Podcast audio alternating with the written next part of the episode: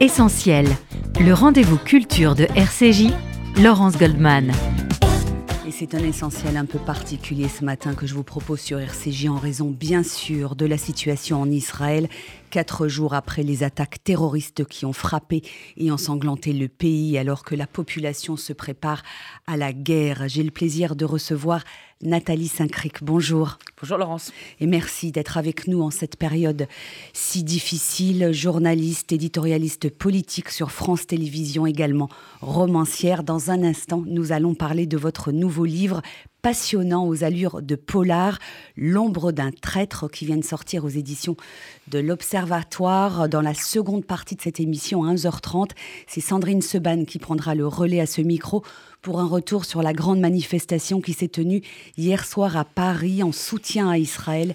Des artistes, des politiques, des représentants des cultes, des amis d'Israël avaient répondu présent à l'appel des principales organisations de la communauté juive. Nathalie Saint-Cric, vous étiez hier soir place du Trocadéro à Paris. Mmh. C'était une évidence pour vous, une nécessité oh d'y bah, participer Ça l'a toujours été, ça l'a été familialement, si je puis, si je puis dire, puisqu'à l'époque, et Dieu merci, on commence à avoir un, excusez-moi, un certain recul là-dessus, c'est-à-dire que ce soit mes grands-parents, que ce soit mes parents, que ce soit ma génération, celle de mon, enfin, mon mari, celle de mes enfants, parce que j'étais en compagnie de mon fils et de ma belle-fille. Euh, quand il y a une atteinte, euh, mais c'est même pas aux juifs, c'est même pas à Israël, c'est quand il y a une atteinte juste aux humains et à, la, enfin, à ce qu'on considère être l'humanité. Euh, on est là. C'est pas une émission. C'était pas une une manif. ça n'aurait pas dû être une manif pour des juifs, pour les juifs, pour défendre Israël. C'est quelque chose qui concerne tout le monde. C'est ça qu'on essaie de faire comprendre. Enfin, moi que j'essaie de faire comprendre, c'est qu'en gros, il y a un fil direct. Quand les gens disent c'est le 11 septembre, c'est le Bataclan. C'est-à-dire que quand on attaque des euh, jeunes dans une rêve partie ou dans quoi que ce soit, quand on attaque des kibbutz il y a des enfants, quand on prend des, grands-mères, quand on déshabille des femmes, quand on les bat, et qu'on crie Allah Akbar, et qu'on est financé par l'Iran notamment, ce sont les mêmes qui se sont pris à nous, qui s'en prendront à nous de nouveau si on fait rien. Donc c'est une évidence. C'est pas, vous voyez, c'est un truc qui me semble être euh, coulé de source.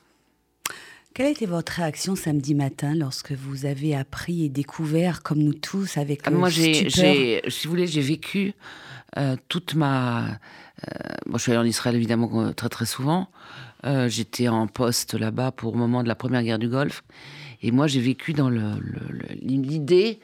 J'ai été élevé avec Red sur NTB qu'il y avait une espèce de magie des Israéliens de toujours être capable. Je me souviens quand j'étais toute petite, euh, quand mes grands-parents écoutaient les résultats au moment de la guerre euh, de Kippour et tout, j'ai toujours cru à une forme de suprématie. Je me suis dit, mais comment c'est possible qu'il y ait ces mecs qui arrivent? L'image du zodiaque notamment, euh, arrivant par l'eau, l'image des drones arrivant dans le ciel comment c'est possible que. Mais je ne mets pas en cause les services secrets particulièrement ou de sécurité israéliens, je mets aussi les nôtres, les Américains, les Marocains, les Égyptiens. Alors, je, ne sais, je me suis dit, mon Dieu, il est en train, encore une fois. Ça m'a rappelé, alors là, je vous dire, j'étais vraiment gamine, euh, le, massacre qu'il y a eu à l'aéroport de Lod. Euh, si vous voulez, en voyant les corps des enfants, les... je me suis dit, mais ça se terminera jamais. Euh, il faut peut-être maintenant qu'on fasse quelque chose. Et tout de suite, je me suis dit, mais on peut rien. Nous, en dehors de lutter, et enfin d'essayer de lutter et d'être absolument euh, intraitable avec le terrorisme sur euh, notre euh, pays, et pas que le terrorisme, c'est-à-dire ne céder en rien sur la laïcité, ne céder en rien sur un certain nombre de choses, ne pas se ramollir en considérant que chacun a le droit d'être ce qu'il veut et qu'on s'en fout parce que c'est pas vrai. Je me suis dit, mais qu'est-ce qu'on peut faire? On va pas débarquer là-bas, on peut pas. Et c'était à la fois frustrant, rageant et tout ce qu'on peut faire, c'est soutenir et prier le, enfin, prier le ciel. Moi, je suis non-croyante, mais espérer que ça. Bah, gagner, quoi. Gagner contre les barbares, c'est tout. C'est, et je rajoute par là même, avant même que vous me posiez la question, j'étais relativement. Euh, je ne m'y attendais aux réactions de la classe politique, euh, certains de la classe politique française. On va y venir. Je n'ai pas été spécialement surprise. Il y a une cohérence dans un certain nombre de choses que je trouve assez. Euh, incorrect. Euh, Margot Siffer le rappelait dans, dans, son flash, euh, il y a des Français parmi les mhm. victimes, il y a des Français parmi les otages. Est-ce que vous avez le sentiment, euh, depuis la, position qui est la vôtre, hein, d'observatrice de, de, de la politique et de la société française que l'opinion française va être davantage concernés, sensibles par ce qui se passe à Israël à cause de ça. Il y a aussi des otages américains, il y a aussi des victimes allemandes. Le monde entier, quelque part, est concerné. Vous avez le sentiment par ce qui se passe en Israël? je, je, suis en contradiction sur un point, c'est que j'ai toujours détesté, quelles que soient les catastrophes, qu'elles soient naturelles ou qu'elles soient terroristes, euh, la distinction entre les, la nationalité des morts. Genre, il y a un séisme, il y a 2000 morts, dont deux Français. Le Quai d'Orsay vient de donner un nouveau oui, bilan. mais a priori, je suis hostile à cette espèce de dispatching euh, qui est de savoir s'il y a des Français ou non. Et d'un autre côté, je me dis peut-être que ça, ça rend, non pas banal, non pas normal, mais ça montre que ça peut toucher tout le monde à tout moment, si vous voulez. Et que peut-être dans ce cas-là, ça a une, forme. Euh, ça, ça, ça, explique aux gens que ce qui touche Israël peut toucher toute autre personne.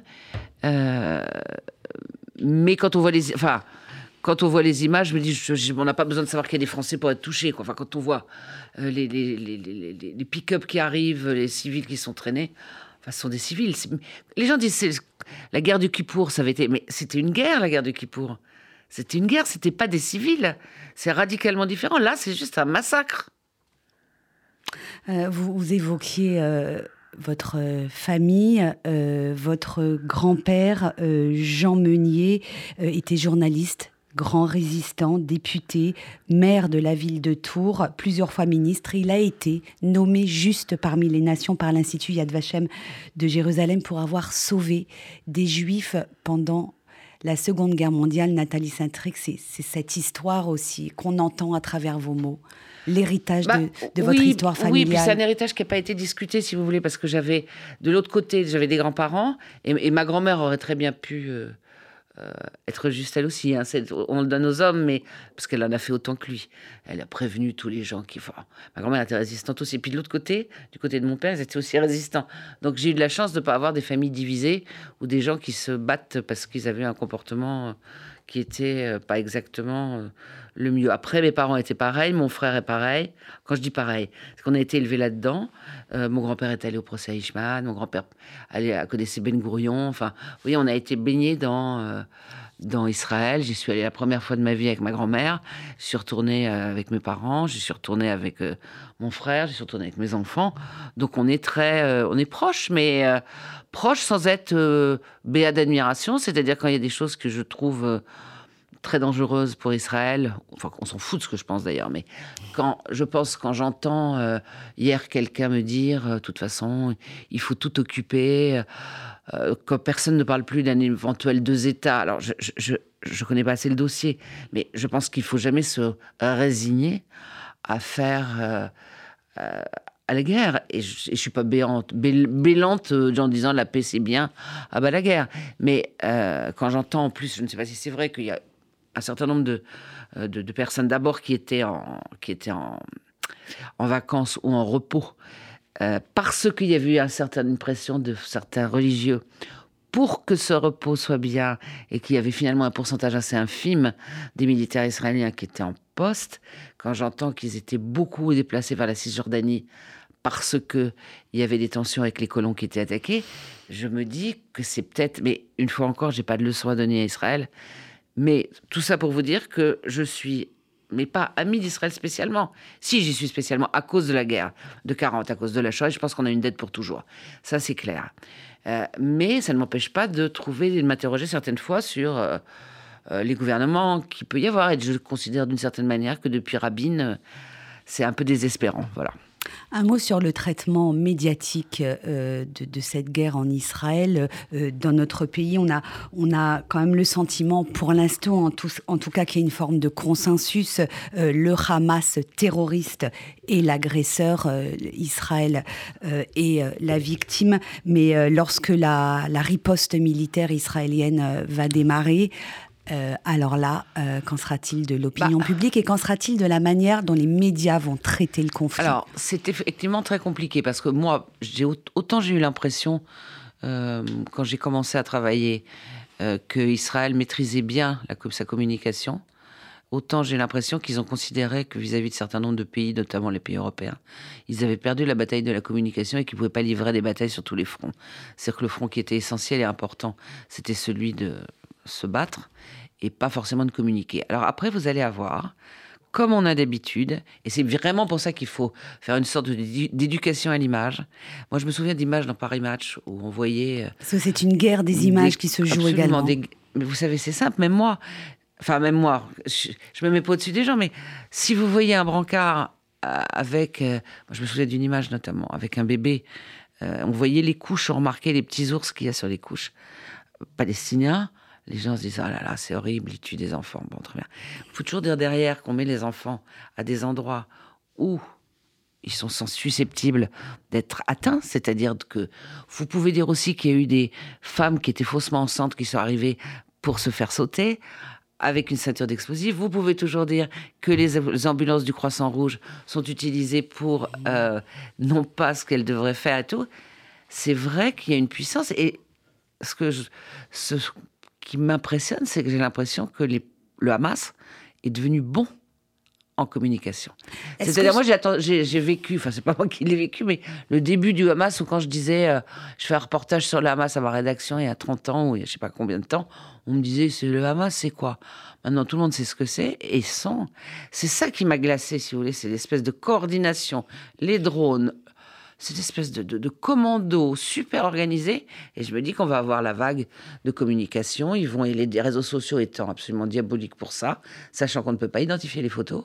Enfin, on peut, mais qu'il faudrait le faire vraiment et ne pas se laisser manipuler parce qu'on sait très bien que une photo, même si elle est, euh, il n'y a aucune précision sur rien, est quelque chose qui touche euh, le cœur et non pas le cerveau, et qu'on peut très bien faire passer ce, ce qu'on veut, puis que surtout, ça va tellement vite l'actualité, c'est que là, il y a l'émotion sur Israël, et puis dans trois jours, s'il y a effectivement des bombardements, il y en a, il y en aura. et qu'il y a, et de toute façon, il y en aura, il y a toujours des, victimes, collatérales. Il y aura des erreurs des Israéliens, parce qu'il y a toujours des erreurs dans les guerres. Pendant la guerre de 40, il y a eu des Américains qui ont tué des Français au débarquement. Enfin voilà, c'est comme ça que ça se passe. Euh, si cette fois-ci on a une déferlante d'images, l'opinion risque de se euh, retourner encore jusqu'à, et c'est ça qui est effrayant, d'où la nécessité de bien expliquer, euh, enfin, d'avoir des mots clairs et des expressions claires, c'est-à-dire que, et terroriste, il y a une définition du terrorisme, il y a une définition des crimes de guerre, il y a une définition de la résistance, il y a une décision, faut pas tout, euh, si vous voulez, faut pas tout mélanger. Et là, je crains que quelquefois, il y ait des commentateurs qui, mmh. ou des politiques qui sortent un petit peu de leur... Euh, Mais justement, rapidement, est-ce que ce sont des sujets, cette responsabilité des médias qui sont débattus au sein des rédactions Oui, oui, oui, oui. oui, Par exemple, la France Télévisions qui, oui, votre on commence maison. à avoir un certain recul même malheureusement par rapport à, un certain nombre de conflits. À, propos des otages, faut-il montrer quand il y a eu toute la vague, euh, euh, des, les vagues d'attentats, ce qu'il faut montrer, ce qu'il ne faut pas montrer? On s'était posé le problème au moment, au moment du 11 septembre. Je ne sais pas si vous vous souvenez, parce qu'on voyait aucun corps. C'est une guerre où il n'y avait pas de corps, alors qu'on savait qu'il y avait des centaines et des centaines de victimes. On se demande le dosage qui est de montrer la réalité, pour que les gens qui regardent aient une prise de conscience, mais de pas montrer trop pour pas euh, être. Et puis ça peut être humiliant pour la victime. On floute. Le discours officiel de l'État d'Israël. Floute toute personne qui est otage, toute personne qui est traînée euh, sur là, la on encourage, les, en, en l'occurrence, pardon, les, visages de ces enfants israéliens Absolument, parce que c'est indigne. Et de toute façon, il y a une convention là-dessus qui est toute personne qui est montrée à l'antenne contre son mmh. gré ou forcée, on ne doit pas le montrer. Et euh, effectivement, il y a une, mais il y a une vraie prise de conscience parce que malheureusement, on est confronté assez régulièrement à ce genre de choses. Donc, euh, et, toujours, toujours, je sais pas si vous, faites attention, mais en regardant bien, image fournie par, image venant d'eux, image. Voilà, il faut sourcer parce que vous savez très bien qu'en fonction de l'endroit où vous vous trouvez pour tourner ou pour filmer, vous pouvez avoir deux versions de l'histoire qui ne sont pas les mêmes. Vous pouvez, si vous enlevez le son ou si vous baissez le son, vous entendez moins de Allah Akbar. Excusez-moi, mais c'est ce que j'ai entendu moi. Euh, donc, faut faire attention. Enfin, faut être. C'est pas faut faire attention, faut faire son boulot, quoi. Un dernier mot sur, euh, sur euh, la situation en Israël et en France, avant d'en venir tout de même à votre euh, roman qui était l'objet initial de votre venue sur RCJ, Nathalie Saint-Tric. Vous suivez très attentivement depuis très longtemps la vie politique. La France insoumise est à peu près le seul parti politique à soutenir le Hamas au nom de la résistance palestinienne. Euh, euh, dans votre roman, il est beaucoup question de l'histoire de cette résistance sous l'occupation. Qu'est-ce que ça vous inspire, ce détournement sémantique bah. hein, qui est, dont la, France insoumise est, coutumière?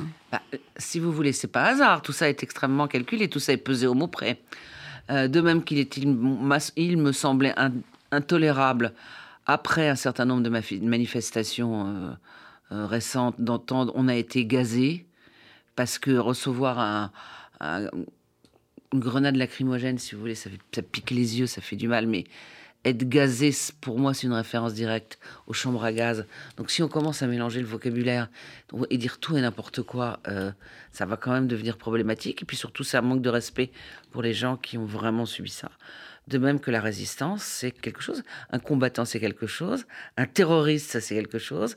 Euh, mais vous savez, la France insoumise, moi, je sais pas un mystère pour personne. Je me suis fait encore allumer hier euh, euh, par euh, Jean-Luc Mélenchon, parce que j'ai eu le malheur de dire que l'attitude de certains, dont par exemple à Louis Boyard, c'est de dire les Israéliens l'ont bien cherché. D'abord, je pense que c'est absolument irresponsable, que c'est mélanger le sens des mots. Et hier, Manuel Montpart, Thomas Soto a essayé de lui faire dire le mot. Alors, il a dit crime de guerre, très bien. Le mot terroriste, non. Il n'a pas voulu. Donc, c'est une stratégie à laquelle il se cramponne, qui est en partie parce que pour capter par euh, clientélisme, pour avoir le vote banlieue. De toute façon, ça a été expliqué off par euh, Mélenchon. Donc, si vous voulez, ils adoptent cette stratégie. Après, le problème, c'est jusqu'à quand les socialistes et les Verts, dits euh, respectant un certain nombre de valeurs, la laïcité, l'humanité, vont supporter d'être associés dans des accords électoraux alors qu'ils ne sont d'accord sur rien, ni sur la politique étrangère, ni sur l'OTAN, ni sur l'Europe, sur rien, ni sur euh, le voile. comment peut-on continuer comme ça? C'est notamment le problème qu'a posé Gage, euh, Jérôme Gage dès le début, qui lui est à la fois NUPS et, euh, et euh, socialiste, mais qui a quand même le courage de dire, euh, ça n'a, ou Jadot, ou, euh, Manuel Valls, mais lui, il n'est plus dans le PS. Et d'ailleurs, Olivier Faure n'a pas été très bien reçu hier dans la manif. mais, ça, mais il était là pourtant, il a eu des mots clairs. Mais bien sûr, il est clair. Mais si on fréquente, on a beau être clair, on peut pas. Je ne je dis pas que la, fille est infréquentable. Je dis juste qu'ils ne sont pas d'accord. Si on veut prendre le pouvoir, on prend le pouvoir avec des gens avec qui on peut avoir des divergences mineures ou des divergences sur lesquelles on négocie, mais on négocie pas avec la vie des gens. Quand des gens sont des terroristes, on le dit. On ne dit pas que ce sont des résistants ou des militants. Euh, on va maintenant. je, mais je vous en prie, c'était passionnant de vous entendre là-dessus, mais je voudrais quand même qu'on prenne un petit peu de temps pour parler de votre livre. Nous allons donc nous plonger dans une autre histoire, celle de la France de 1960, lorsque 15 héros de la résistance font leur entrée dans la crypte du Mont Valérien.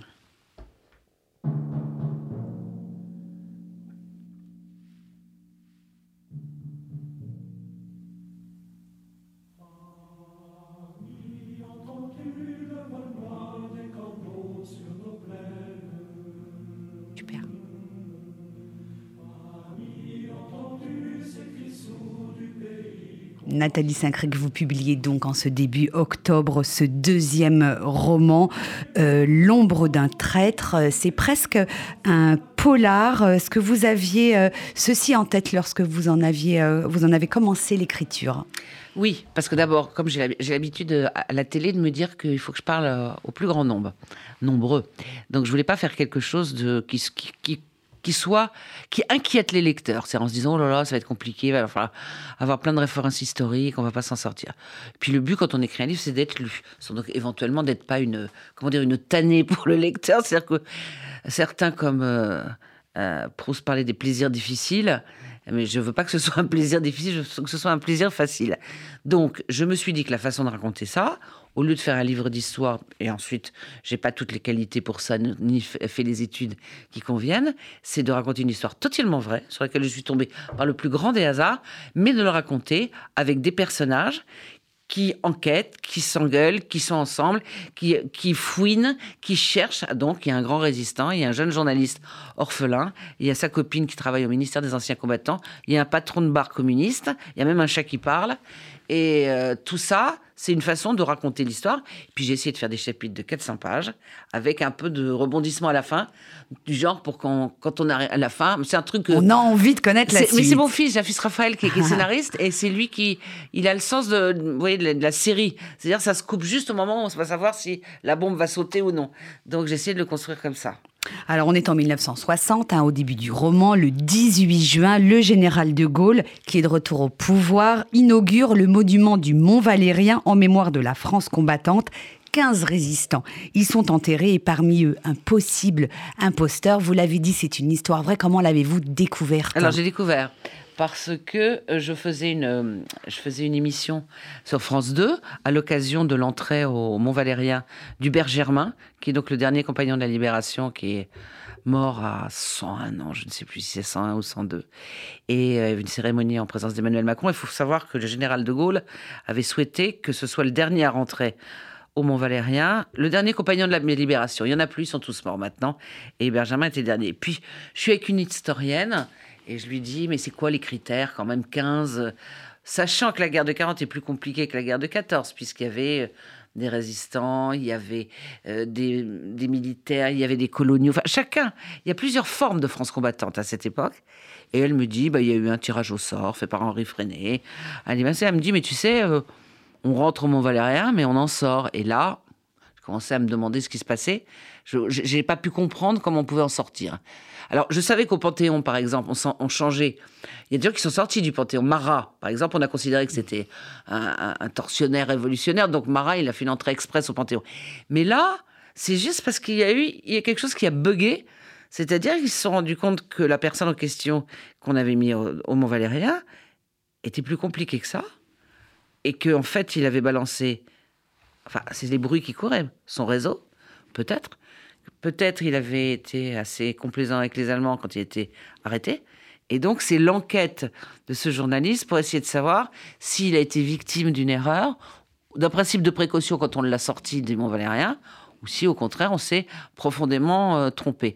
Et tout ça, en soi, l'histoire n'est pas dramatique d'avoir mis quelqu'un qui n'est pas le bon et de l'avoir sorti, mais il y a une puissance symbolique quand même quand on voit toute la France qui défile, les Invalides, l'Arc de Triomphe, euh, jusqu'au Mont Valérien, deux jours de, cérémonie absolument. Le général de Gaulle qui parle à l'Arc de Triomphe et qui a à côté un cercueil qui au début est plein du traître, si je puis m'exprimer ainsi, et qui à la fin sera sorti en quatrième vitesse la veille de l'inauguration, c'est-à-dire le 18 juin. Ce qui veut dire que De Gaulle s'incline donc devant un cercueil vide parmi les cases. Alors, ce qui, est, passionnant également euh, dans ce roman, pour ceux qui s'intéressent euh, à l'histoire, en particulier euh, celle de la guerre et de, l'après-guerre, c'est que on, comprend bien et vous nous racontez bien comment les blessures de la guerre ne sont pas encore refermées à 15 ans après la fin de la Seconde Guerre mondiale. Et le général de Gaulle, depuis 45, il veut pacifier le pays, veut réconcilier les Français, mettre en avant l'image d'un peuple qui a résisté à l'occupant. C'est comme ça qu'il faut comprendre que ce mystère du caveau numéro 4 du Mont Valérien ait pris des allures de secret d'État. Oui, je, pense que. Enfin, c'est parce que j'en ai parlé aussi avec mes parents, mais mon, grand-père, mon frère, qui est passionné d'histoire de cette période. Je pense qu'il y avait une nécessité pour De Gaulle de faire croire aux Français euh, euh, qu'ils avaient été résistants et que tout le monde s'était très bien conduit. Parce que, si vous voulez, en 1945, je pense qu'il ne pouvait pas se permettre de, régler des comptes tout de suite. Et puis, il y en avait suffisamment qui se chargeaient de le faire, et c'était pas forcément les plus résistants qui, euh, euh, géraient le tribunal local pour savoir qui s'était conduit correctement ou non. Mais ce qui m'a, ce que je trouve un peu alors je connais pas, les, pas suffisamment l'époque, c'est qu'on nous a raconté des...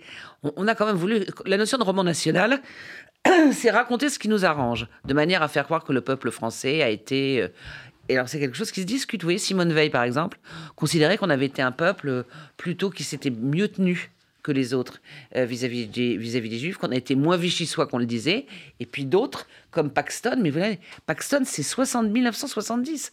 On a vécu pendant 25 ans euh, en croyant que finalement la France avait eu euh, un, comportement. La thèse qui est remise au goût du jour de Pétain, euh, euh, bouclier, enfin le bouclier sauveur, des, juifs sauveur des Juifs que Eric Zemmour ose encore proférer, alors qu'on sait très bien avec les travaux de Laurent Joly par exemple ce qui s'est passé précisément au moment de la rafle du, du Veldiv en fonction du zèle plus ou moins grand des commissaires d'arrondissement.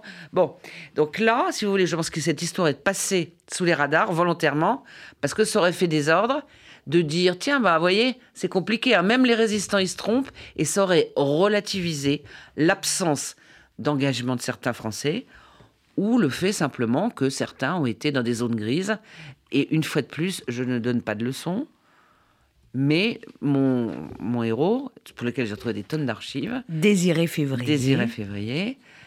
Et euh, quelqu'un qui, alors il enquête sur sa propre, ses propres ascendances, donc euh, il y a un roman, il y a une histoire dans l'histoire, mais euh, c'est aussi pour remettre les choses un petit peu d'équerre, c'est-à-dire le service du travail obligatoire quand on devait aller travailler en Allemagne, c'est pas être déporté à Ravensbrück, vous voyez, c'est déporté du travail, c'est pas pareil. Donc tout n'est pas dans tout il y a je ne critique pas et je ne sais pas ce que j'aurais fait. Et en fait, je voulais répondre à la question que tout le monde se pose. C'est qu'est-ce que, que se pose votre héros d'ailleurs Et que se pose parce que tout le monde se pose cette question ou se l'est posée à un moment donné. Personne ne peut répondre, personne ne peut savoir comment on, réagit à la torture. Je précise que mon héros, a priori, a été tabassé un peu, mais jamais torturé, et que dans ce monument du Mont Valérien figure René Lévy, euh, qui a été, euh, qui était la petite fille du grand rabbin. Donc, une fois de plus, les Juifs n'étaient pas que des victimes, ils étaient aussi engagés. C'est le travail qu'a fait euh, Serge Klarsfeld après, aux côtés de Robert Badinter, pour montrer que cette espèce de perception de des pauvres victimes, qui en a eu plus d'une centaine au Mont Valérien, dans, la, dans la, la, clairière du Mont Valérien. Donc je continue sur René Lévy. René Lévy a été tué et, et respecté par les Allemands et qu'il y en a qui se sont suicidés pour ne pas être risqués de parler, comme euh, beaucoup de résistants, et qu'on ne peut pas traiter ceux qui ont fait ça de la même façon que ceux qui ont donné leur réseau, sans juger. Simplement, il y en a qui méritent véritablement, je crois, d'être honorés, et d'autres, mais c'est pas moi qui décerne les palmes, mais la bouillie, vous voyez, le tout est dans tout. On était malgré nous. C'est la même chose que si on était résistant. On était un peu. Et les collaborateurs de 44, les résistants de 45 et demi. Vous voyez, c'est juste que les choses soient remises en ordre. Merci infiniment Nathalie Saint-Cric. L'ombre d'un traître, c'est un roman, c'est un polar, c'est plein d'humour également et sur fond de vérité historique et, ça, parle de sujets qui sont tellement d'actualité euh, encore aujourd'hui en 2023. Merci infiniment. C'est publié aux éditions de l'Observatoire. Je ne sais pas si je l'ai dit. Merci beaucoup d'être venu nous voir sur RCJ en cette période un peu un peu compliquée. Euh, Totalement normal pour nous tous. Restez avec nous sur RCJ, euh, c'est essentiel continue.